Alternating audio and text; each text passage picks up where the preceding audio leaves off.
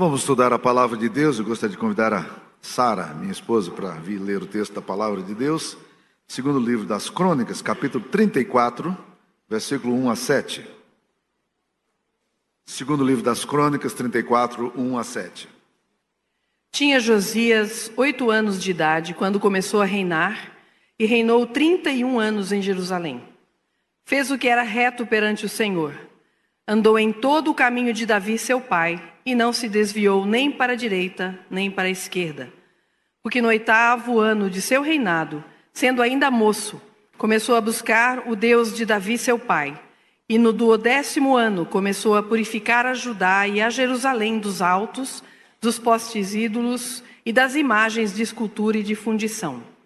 Na presença dele derribaram os altares dos Baalins, ele despedaçou os altares do incenso que estavam acima deles, os postes ídolos e as imagens de escultura e de fundição, quebrou-os, reduziu-os a pó e os aspergiu sobre as sepulturas dos que lhes tinham sacrificado. Os ossos dos sacerdotes queimou sobre os seus altares e purificou a Judá e a Jerusalém. O mesmo fez nas cidades de Manassés, de Efraim e de Simeão, até Naphtali, por todos os lados, no meio das suas ruínas. Tendo derribado os altares, os postes ídolos e as imagens de esculturas, até reduzi-los a pó, e tendo despedaçado todos os altares do incenso em toda a terra de Israel, então voltou para Jerusalém. No duodécimo ano do seu reinado, havendo já purificado a terra e a casa, enviou a Safã, filho de Azalias, e a Maazéias, governador da cidade, e a Joá, filho de Joacás, cronista, para repararem a casa do Senhor, seu Deus. Tinha Josias oito anos de idade quando começou a reinar.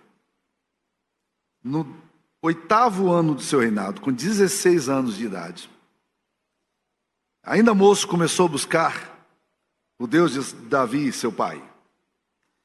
E quando ele fez 20 anos de idade, ele começou a purificar Israel quebrando os altares, purificando o templo, as cidades, dos ídolos e das imagens que seu pai desastrosamente tinha construído.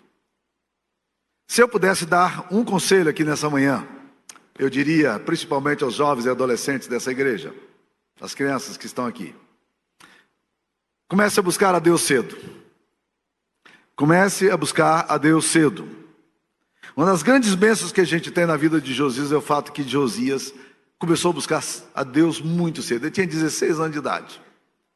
E curiosamente, quando você vai para a história, você percebe que existem dois outros homens que viveram agora mais recentes de nós e que impactaram muito o cristianismo no mundo inteiro.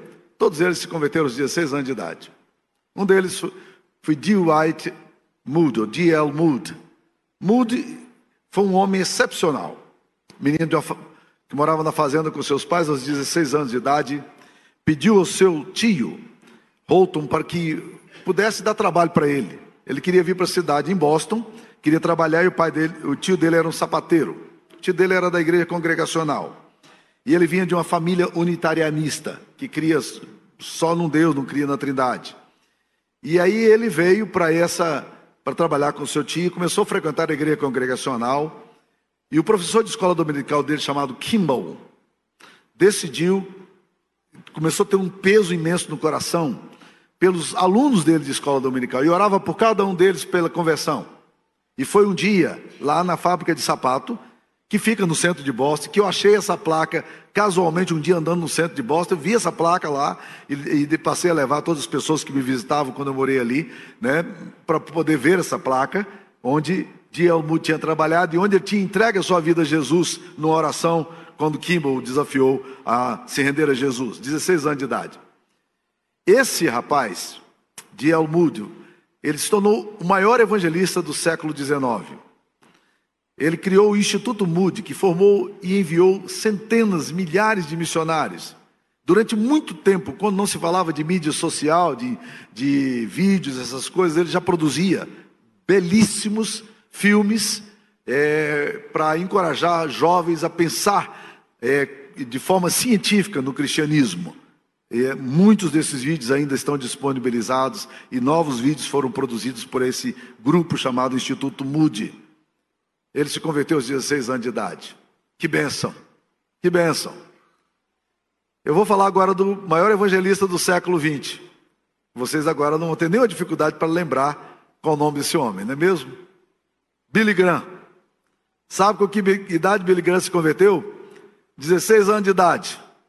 Era um menino ali do interior de, eh, de North Carolina, Charlotte, e ele ia para a igreja, e um dia, aos 16 anos de idade, ele se rendeu a Jesus. E aí ele entendeu o cristianismo mesmo. E se tornou o maior evangelista cristão do século 20.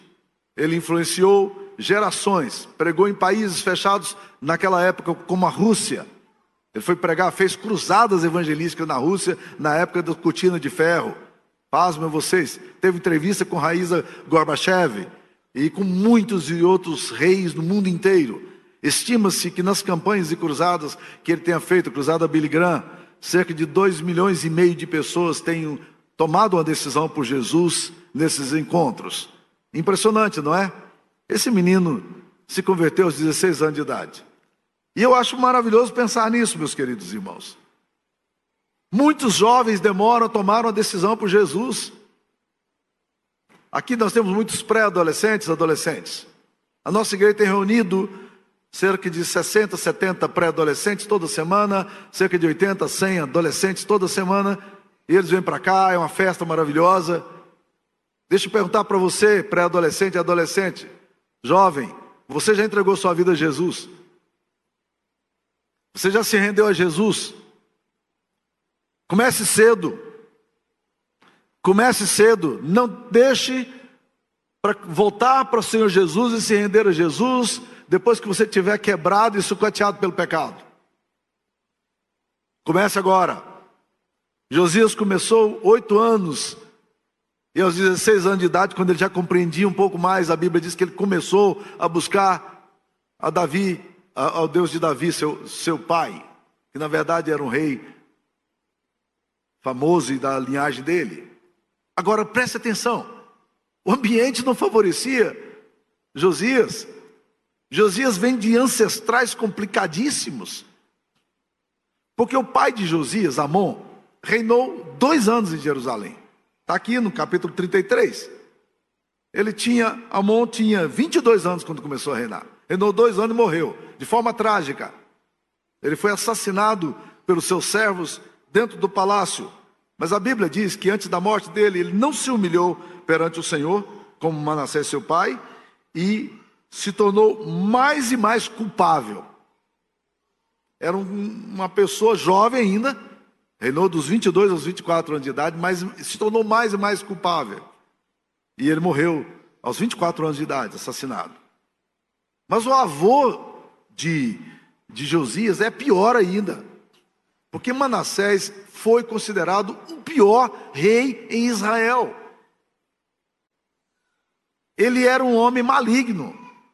Ele era um homem hostil ao Deus de Israel. Ele construiu altares para tudo quanto é Deus, menos para o Deus de Israel. Ele adorava, ele fez postes ídolos por onde ele passava, ele trouxe Baalins, deuses pagãos dos Sidônios, ele trouxe Moloque, um deus horrível, que exigia sacrifício de crianças, e a Bíblia diz que ele sacrificou seus filhos, a gente não sabe quantos filhos, ele sacrificou seus filhos, e sabe como era a cerimônia? Botava uma fornalha quente, quando ela superaquecia, pegava as crianças vivas, recém-nascidas, e jogavam como oferendas. Dentro de Israel, a Bíblia diz que esse rei horrível foi enviado cativo para a Babilônia, com o nariz com ganchos e acorrentado, ali no calabouço. Acontece uma coisa impressionante com a história desse homem. Ali no calabouço, a Bíblia diz que ele devera se humilhou diante de Deus. E ele buscou humildemente ao Senhor. Ele se converteu. Se eu estou falando hoje de uma forma mais específica aos jovens, quero dizer para você: não interessa quanto você tenha caminhado, meu querido. Está na hora de conversão. De repente tem gente velha aqui que nunca tomou uma decisão, que já pintou tudo que podia. Mas ainda não entendeu a necessidade de se humilhar diante do Senhor. Está na hora. Nunca é tarde para recomeçar a vida. Volte para o Senhor Jesus, entregue ao Senhor Jesus, renda-se a Jesus, comprometa-se com o reino de Deus. É hora, é hora. Agora, Josias, meus queridos irmãos, é um menino admirável. Nasce nesse contexto conturbado e se torna um rei piedoso, crente, que amava o Senhor Jesus, amava a Deus, comprometido com, a, com as verdades de Deus. Agora, por que, que é importante que nós, hoje, já comecemos a tomar uma decisão por Jesus logo cedo? Eu vou te dar três razões práticas de como, por que, que você tem que, é, que é importante você começar cedo a sua vida com Deus. A primeira razão que eu daria é que tomar a decisão de seguir a Jesus na juventude evita angústias e sofrimentos que advêm pelos pecados. Eu vejo muitas vezes os moços e adolescentes e jovens, crianças na igreja.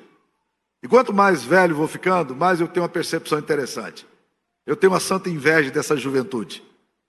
Gente, olha para esses meninos. Tudo sarado, energia. Pode quebrar o braço aqui amanhã, hoje que amanhã está subindo em árvore de novo. Sem nenhuma crise, não tem doença, não tem nada. Aqueles meninos sarados, meninas bonitas. E aí eu olho para esses meninos e falo assim: rapaz, o que, que pode dar errado com esses meninos? O que, que pode dar errado? Estão num ambiente de graça, numa igreja que encoraja a vida com Deus, numa igreja que cria um ambiente para crescimento moral, espiritual, financeiro, sucesso, prosperidade. A gente não sabe, alguns desses meninos aqui podem se tornar grandes empresários, grandes profissionais, pode sumir, se tornar presidente da república. É, ué, por que não? governadores do estado. Dentro aqui da nossa igreja nós temos tudo isso. O que, que pode dar errado com esses meninos? Decisões morais e pecado. Porque um casamento mal feito, uma vida de pecado, começa a mexer com droga logo cedo, não sabe como sair, e aí vai se enveredando por outros caminhos, culpa, vergonha, Vai passando por tudo isso aí, desejo profundo de popularidade, de ser aceito, de impressionar os colegas na faculdade, no, no ensino médio. E esses meninos aí começam a beber cachaça para mostrar que é macho, né? Essas meninas começam a, namorar tudo com tem rapazinho para mostrar que, que é, que é capaz de conquistar. Daqui um pouco está tudo aí sucateado. Uma geração sucateada. Então, aí começam a surgir as consequências. Porque o pecado gera morte, gera angústia, gera tristeza. O apóstolo Paulo pergunta em Romanos 6, 22, quando vocês eram escravos do pecado, qual o resultado que vocês escolheram? Ele diz, somente as coisas de que agora vos envergonhais. Vocês não, não, não têm coragem de nomeá-las. Então, essas coisas vão envergonhar vocês, vão enfraquecer vocês, vão trazer tristeza para vocês, vão trazer sofrimento para vocês. Nem todo sofrimento é gerado pelo pecado, mas há muito sofrimento que é gerado diretamente pelo pecado. Decisões erradas, vida sem Deus, sem compromisso, e vai enveredando por esse caminho doido aí, torto. E o resultado é muita dor. Então, é muito importante que a gente entender isso aí. A vida é essencialmente simples. A Bíblia diz em Eclesiastes 7, 28, eis o que tão somente achei. Deus fez o homem reto, mas ele se meteu em muita astúcia. Ele foi se enveredando e dando nó na vida dele, parece linha de anzol quando encabela. Parece que não volta mais, não encontra mais um fio de meada. Então, meu querido, eu estou querendo dizer para você: fique firme no Senhor, renda-se a Jesus agora cedo, porque isso vai evitar muitas angústias e sofrimento para você. Segunda razão que eu daria: tomar a decisão por Jesus logo cedo, na juventude, vai potencializar seus dons e seus talentos para o reino de Deus. Tem muitos jovens que estão despotencializados, sabe por quê? Por causa do pecado. O testemunho deles é fraco. Eles não podem se comprometer com a igreja. Eles têm vergonha até de orar. Eles têm vergonha de dizer que são crentes, e deveriam mesmo. Eles têm vergonha de ler a Bíblia porque se sentem envergonhados diante de Deus. Eles estão despotencializados. Os dons e talentos deles despotencializados. Então, quando você não toma uma decisão muito cedo, Você começa a viver uma vida de vergonha. Você tem dificuldade de testemunhar a Jesus. Eu me converti, eu cresci na igreja, mas eu creio que lá por meus 15, 16 anos foi a época em que eu comecei a discernir melhor o caminho do Senhor. Eu era funcionário do Bradesco na época. Havia um amigo, um grupo ali de, de garotos, moços, mais ou menos da minha idade, um pouquinho mais velhos, e eles estavam comigo e a gente fazia o trabalho. E o tempo passou. Mas naquela época eu já tinha um compromisso com Jesus. Eu não posso dizer que o meu compromisso era assim, maravilhoso, de um menino muito santo, nem diferenciado, mas eu era crente. Eu temia o Senhor, eu tinha desejo de agradar a Deus, eu não queria viver numa vida de pecado, e isso era alguma coisa que me desafiava a todos nós já naquela época. O tempo, tempo passou. Quando eu voltei dos Estados Unidos, um dia eu encontro casualmente um rapaz aqui em Anápolis. Ele, na época, era funcionário do Bradesco comigo, depois passou no concurso do Banco do Brasil. E ele me abraçou e nós nos reconhecemos. Foi muito bom reencontrá-lo. Ele ainda, ainda hoje a gente tem um relacionamento muito bom. E ele me abraçou com os olhos marejados de lágrima e de Samuel. Quando nós estávamos trabalhando lá no Bradesco. Eu olhava para você e eu dizia assim: Eu quero esse Deus eu quero esse Deus que está na vida desse, desse meu colega de trabalho aqui. Eu era um menino. Eu tinha 16 anos de idade. Mas de alguma forma, a graça de Deus pôde impactar a vida desse rapaz que posteriormente se converteu a Jesus. Hoje é um servo de Deus aqui em Anápolis. Louvado seja o nome do Senhor. Mas jovens sucateados pelo pecado, não tem condição de dar testemunho. Você despotencializa a igreja, você despotencializa o reino de Deus. Quando nós chegamos aqui em 2003, nós fizemos um acampamento de moços. E tentamos achar moços na igreja para poder ser equipante. Onde é que estão os moços da igreja? Não tem moço. Os que estavam aqui estavam tudo solto, perdido, longe do Senhor, ou a vida quebrada. Nós conseguimos reunir aqui um grupinho de adolescentes para serem equipantes. Lá vamos nós para o acampamento. Mas os acampantes, acampantes eram muito mais velhos do que os equipantes. Nós tivemos um problema de disciplina no acampamento.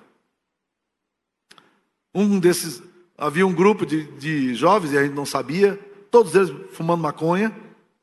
Eles estavam no acampamento, mas eles não queriam estar no acampamento. Eles queriam ir para o carnaval em Pirinópolis. E eles foram para o carnaval em Pirinópolis, saíram fugindo do acampamento. O que eles não sabiam, que ali eles iam envolver numa briga e um deles ficaria preso. Menino de igreja. Um preso. Lá em Pirinópolis. Caos. Chama, disciplina e tal. E no meio da disciplina, um deles ficou muito bravo. E virou e falou assim: Quem são esses pirralhos aí que estão nos ajudando? Porque só tinha adolescentes equipantes eles têm autoridade de tudo pirralho. E a Sara falou: é verdade, porque vocês que deveriam estar na posição de liderança não estão. Por isso, os pirralhos, os adolescentes da igreja, estão cuidando aqui, são equipantes hoje, porque não tem jovem para assumir esse trabalho. Né?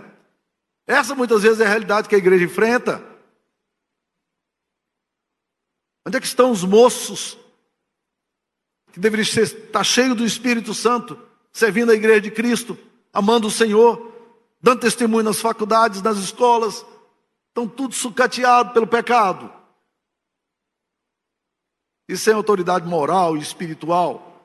E o reino de Deus e a igreja de Cristo tem perdido por causa disso. Terceira razão que eu daria para você tomar logo uma decisão por Jesus. É que tomar logo uma decisão por Jesus evita uma, evita uma vida de fracasso, uma vida de, de pecado, que vai destruindo você aos poucos. O pecado, a Bíblia diz que ele causa depravação do espírito.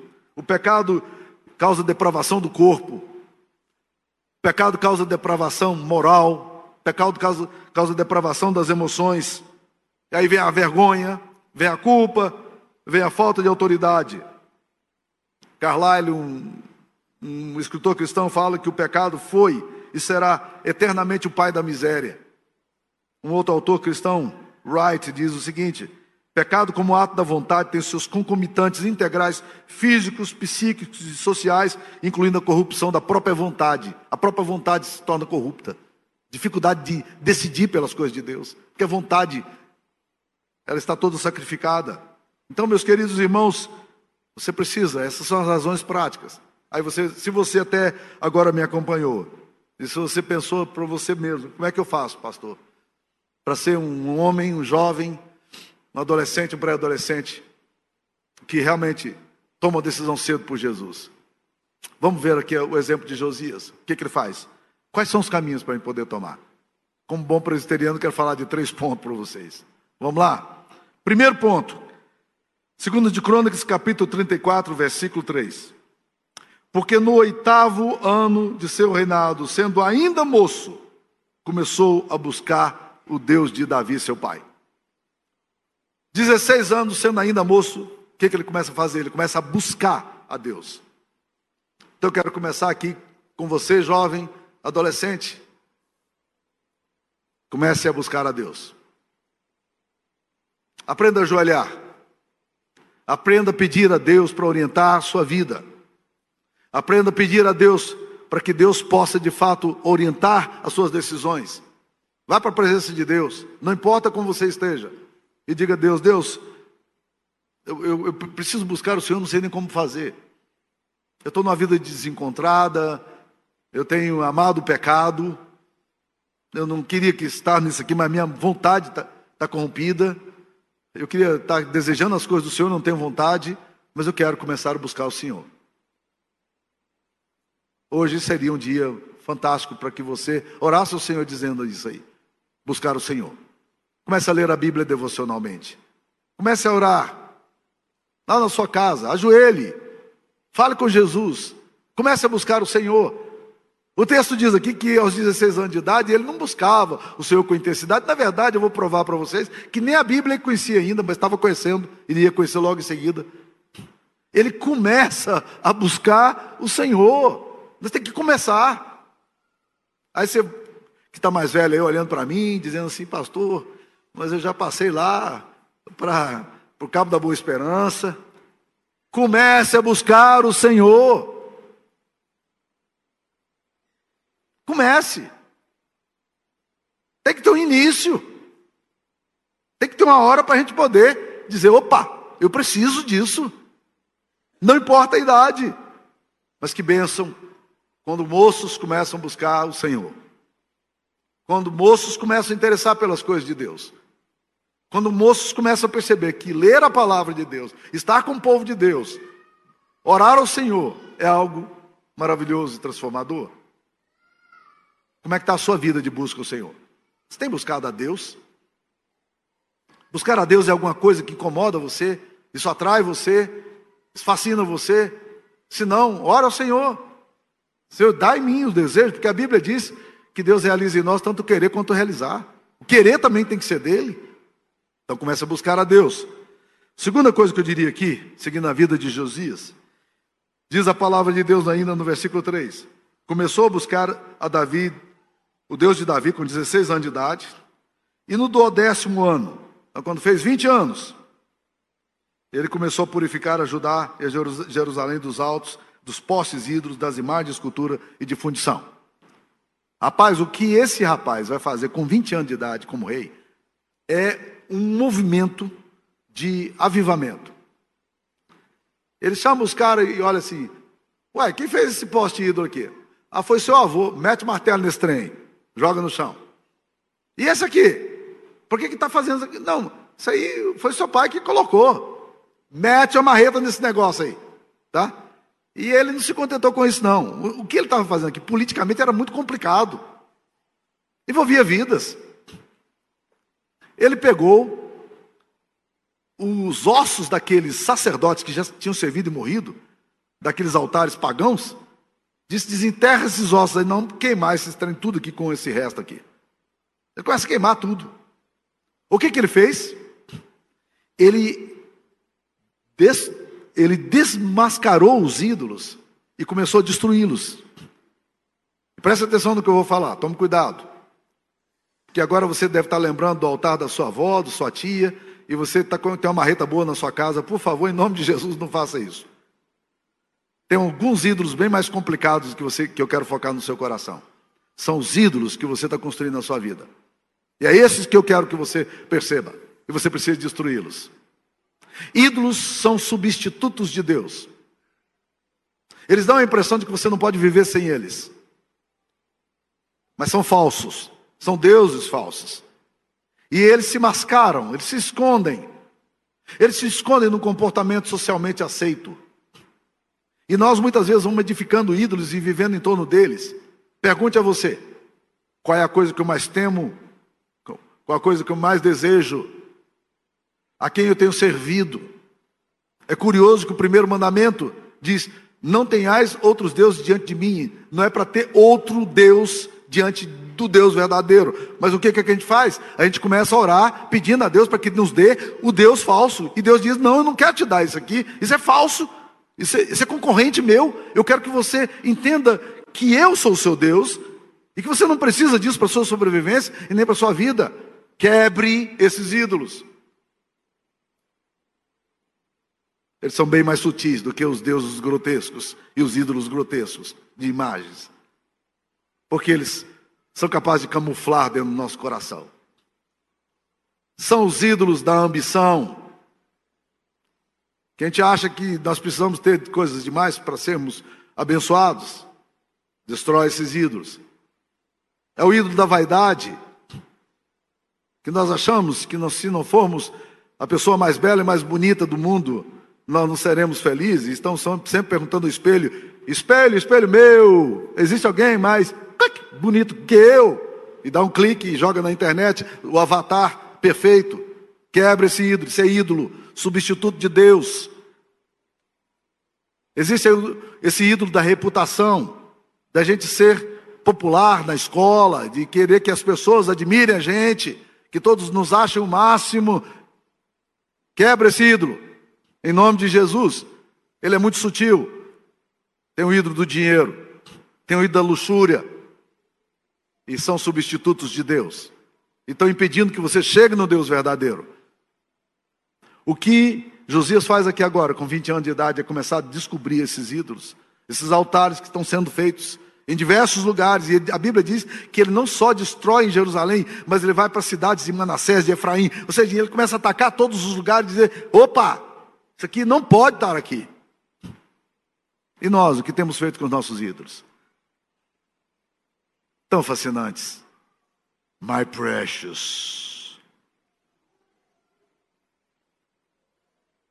E colocamos o anel que vai nos levar à morte.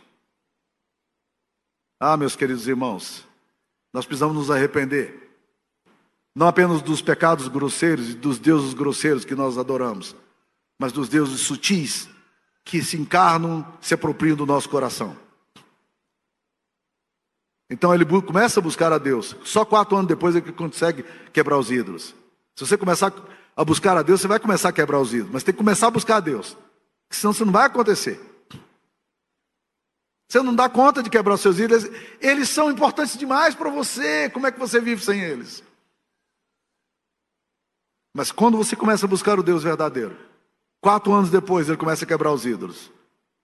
E quando você começa a buscar o Deus verdadeiro, você é capaz de identificar o falso do verdadeiro. E aí o seu coração alinha com o coração do Pai.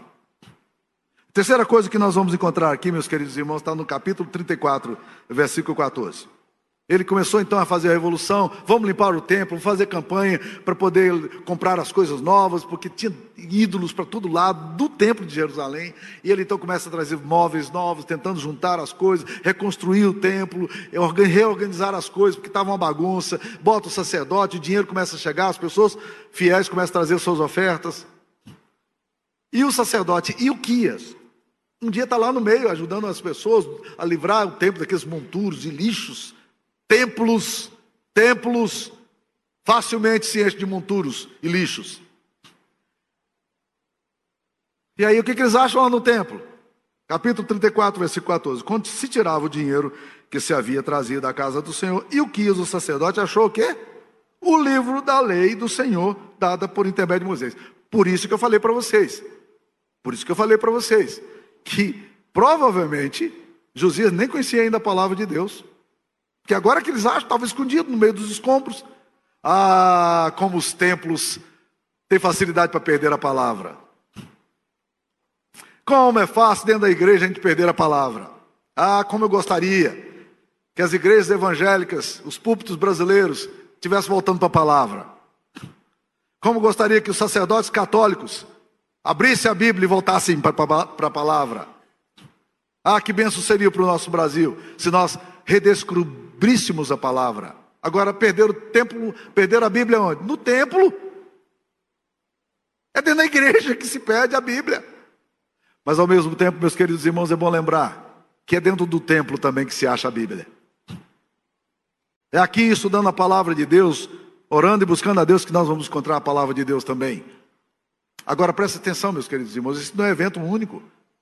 Porque a Bíblia nos conta no Novo Testamento que eles perderam mais do que a Bíblia. Eles perderam o autor da Bíblia.